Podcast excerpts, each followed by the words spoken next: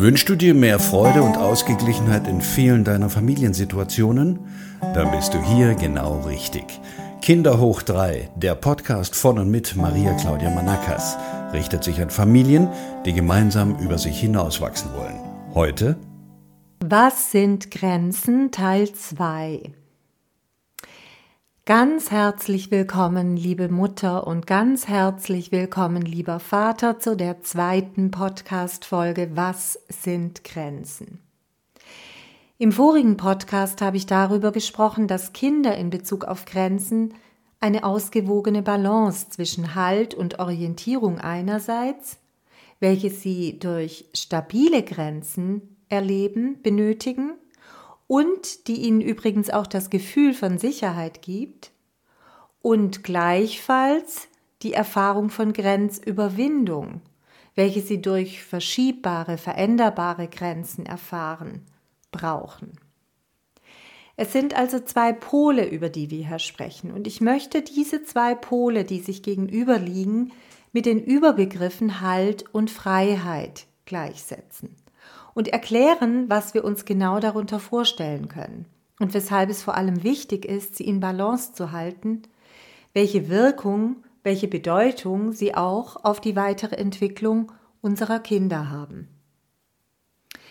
In der letzten Folge habe ich ebenfalls darauf verwiesen, dass unsere Kinder nicht nur in der Erforschung ihrer Umwelt auf Grenzen stoßen, sondern ebenfalls in allen ihren zwischenmenschlichen Beziehungen. Es lernt durch unsere Rückmeldungen auf sein Verhalten, sei es verbaler oder nonverbaler Natur, uns oder euch als seine wichtigsten Bezugspersonen immer besser kennen. Es lernt eure Grenzen, eure Wertvorstellungen und Einstellungen zum Leben immer besser kennen und vielleicht verstehen. Was will ich damit sagen? Es lernt eure Erwartungen, eure Bedürfnisse, eure Vorstellungen, eure Wünsche, eure Werte kennen. Ihr zeigt sie eurem Kind, ob bewusst oder unbewusst. Ihr zeigt auch eure verinnerlichten Glaubenssätze. Zum Beispiel, ich will nicht, dass du so viele Süßigkeiten isst. Ich will nicht, dass du mich schlägst. Ich will nicht, dass du ohne Jacke nach draußen gehst. Ich will nicht, dass du mit schmutzigen Schuhen durch unser Haus läufst. Ich will nicht, dass du dich im Laden auf den Boden wirfst und schreist. Könnte ein unbewusster Glaubenssatz dahinter stecken. Vielleicht will ich es nicht, da ich nicht damit umgehen kann, da ich Scham empfinde, da es mir peinlich ist. Indem ihr eurem Kind immer wieder eure Grenzen aufzeigt. Sagt, was ihr nicht wollt. Grenzen, die entweder stabiler Natur sind und sie auch bleiben, oder aber veränderlich und überwindbar sind für euer Kind. Zeigt ihr euch. Umso eindeutiger, liebevoller und klarer eure, eure Rückmeldungen sind, umso schneller lernt euer Kind euch kennen und verinnerlicht nach und nach auch die Werte, die ihr ihm vermittelt. Genau deshalb ist es so wichtig, dass wir uns als Eltern vorab klar machen, welche Werte vertrete ich eigentlich? Was ist mir eigentlich wichtig? Von welchen Überzeugungen werde ich vielleicht gerade geleitet? Was ist mir wirklich wichtig? Welche Erwartungen habe ich? Was, welche Vorstellungen vom Leben habe ich? Wie will ich sein? Was will ich eigentlich vermitteln? Was will ich meinem Kind ermöglichen? Ein Beispiel. Wenn ich die Überzeugung habe, mein Kind soll in der Öffentlichkeit immer auf mich hören. Unserem Kind wiederum ist das herzlich egal, ob ich diese Überzeugung habe oder nicht, denn Kinder zeigen auch in der Öffentlichkeit ihre Gefühle offen. Wenn ich nun diese Überzeugung habe, wie reagiere ich dann auf das Kind? in der Öffentlichkeit, wenn es schreit und brüllt und sich womöglich auf den Boden wirft. Ich reagiere vielleicht mit Scham. Ich denke mir vielleicht, was denken jetzt die anderen? Vielleicht denken sie, ich bin eine schlechte Mutter. Oder wie peinlich ist das denn?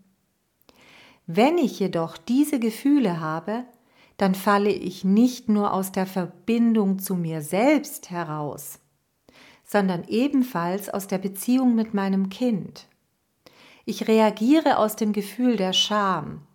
Ich glaube, ich müsse die Erwartungen der anderen erfüllen. Erwartungen, die ich mir in diesem Moment selbst vorstelle. Ja, Erwartungen, die ich mir denke, dass sie die anderen haben, wohlgemerkt. Aber vor allem handle ich nicht mehr bewusst. Ich setze nicht meine Grenzen, die ich eigentlich auf eine Art und Weise setzen will, wie ich es mir vielleicht vorgestellt habe. Oder ich bin absolut erschöpft, weil ich vielleicht die letzten Monate schon nicht gut auf mich acht gegeben habe und nicht wusste, wie ich das überhaupt machen kann, wie ich gut für mich sorgen kann. Und mein Kind akzeptiert heute mein Nein nicht und schreit und brüllt und meine Nerven liegen sowieso schon blank.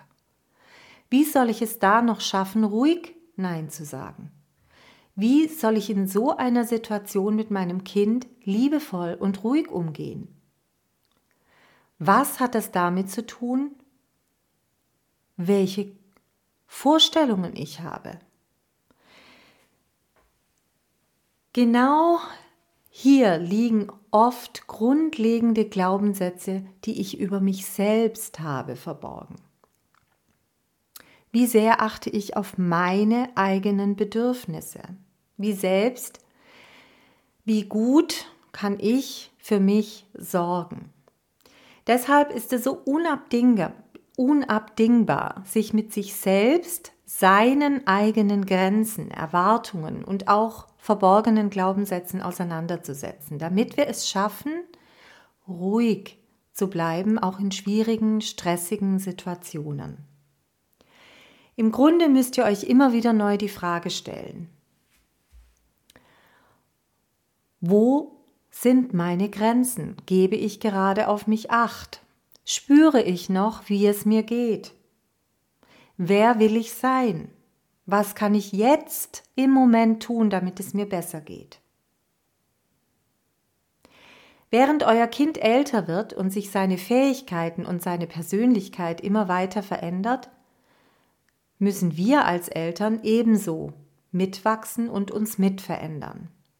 Wir müssen uns immer wieder neu die Frage stellen, wo bleibe ich bei einem Nein?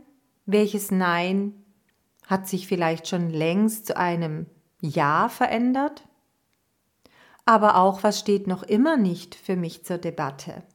Bei welchen Themen bin ich aber offen für andere Argumente und Perspektiven? Aber immer wieder auch fragen, welche Bedürfnisse habe ich selbst? Ich erlebe in Gesprächen mit Eltern immer wieder, wie schwer es vielen fällt, zu ihrem Kind Nein zu sagen und vor allem dabei zu bleiben. Sie empfinden es als unglaublich anstrengend. Häufig dreht es sich aber dabei keinesfalls um Bedürfnisse ihres Kindes, sondern um Wünsche. Wenn wir jedoch als Eltern immer wieder nachgeben, leben wir ihnen vor, dass Bedürfnisse und Wünsche von anderen nicht zählen und sie nur ausreichend auf uns Druck ausüben müssen, damit sie sich durchsetzen können.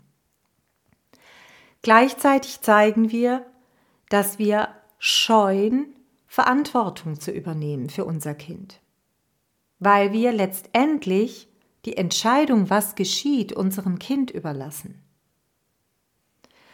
Unser Kind wünscht sich aber nicht nur, dass wir ihm stabile Grenzen aufzeigen, es braucht stabile Grenzen.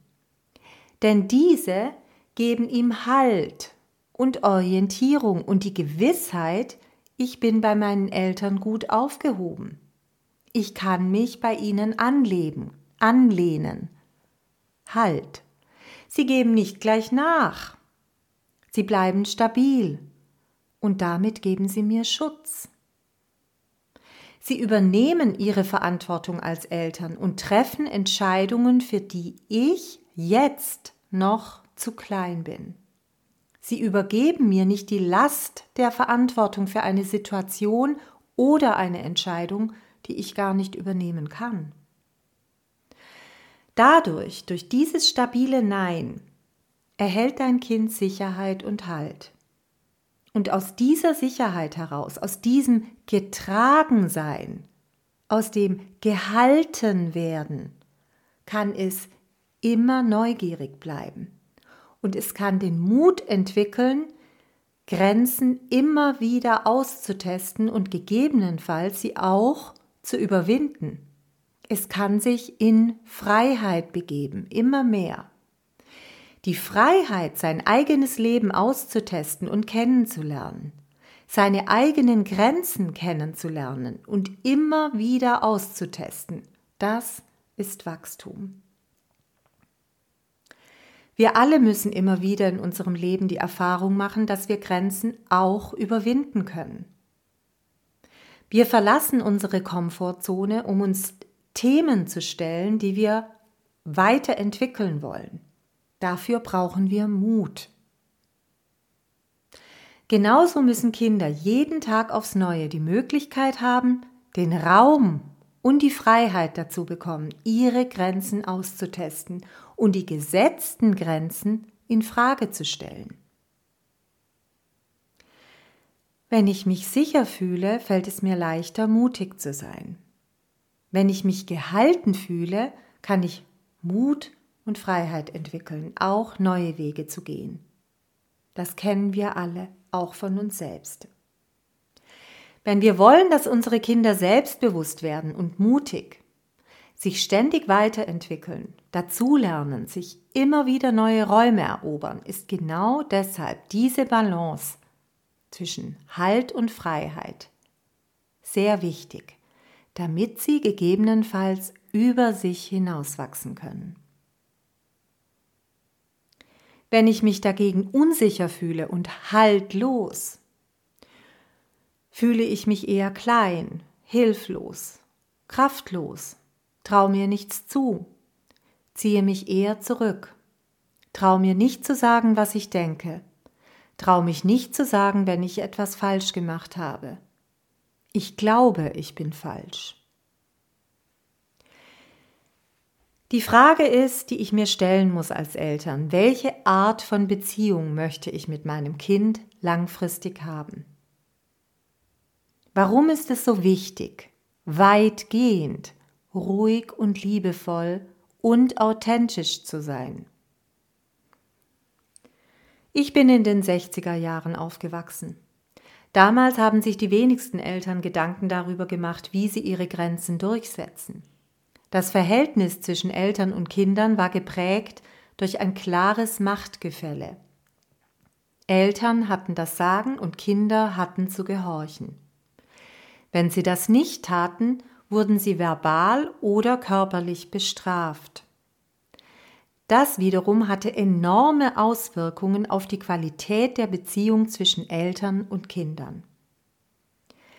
Das bedeutet wiederum die Art und Weise, wie wir unsere Grenzen zeigen. Nicht, dass wir sie zeigen, sondern wie wir sie zeigen. Es geht darum, wie sagen wir Nein. Wie klar und liebevoll sagen wir Nein oder wie deutlich zeigen wir unser Nein. Bestimmt die Qualität unserer Beziehung.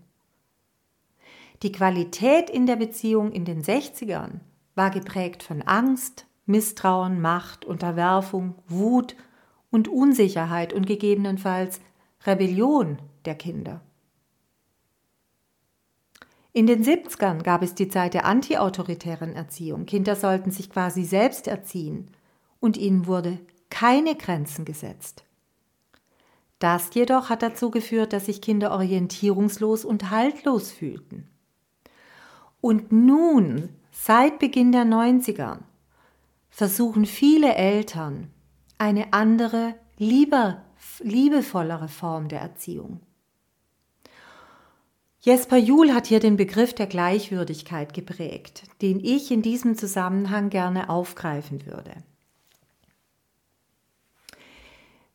Wenn wir Grenzen setzen, die in dieser besprochenen Balance liegen, wenn wir es also schaffen, unserem Kind einerseits Halt und Sicherheit und Orientierung zu geben und andererseits die Freiheit und ihm in der Begegnung gleich würdig begegnen, was nicht bedeutet, dass wir keine Grenzen setzen, sondern wie wir unsere Grenzen setzen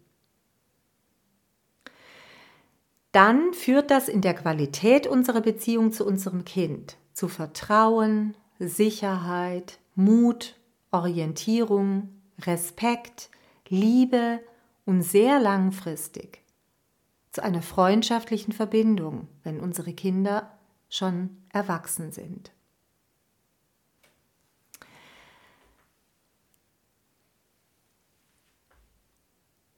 In der nächsten Podcast-Folge zu Grenzen zeige ich den nächsten Aspekt, wie unsere Kinder durch das Zeigen unserer Grenzen und wie wir sie zeigen, zu selbstbewussten Menschen werden können.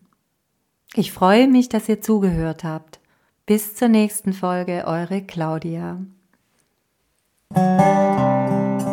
Das war eine weitere Folge von Kinder hoch 3, der Podcast von und mit Maria Claudia Manakas. Für mehr Selbstliebe und achtsame Selbstführung als Mutter und Vater.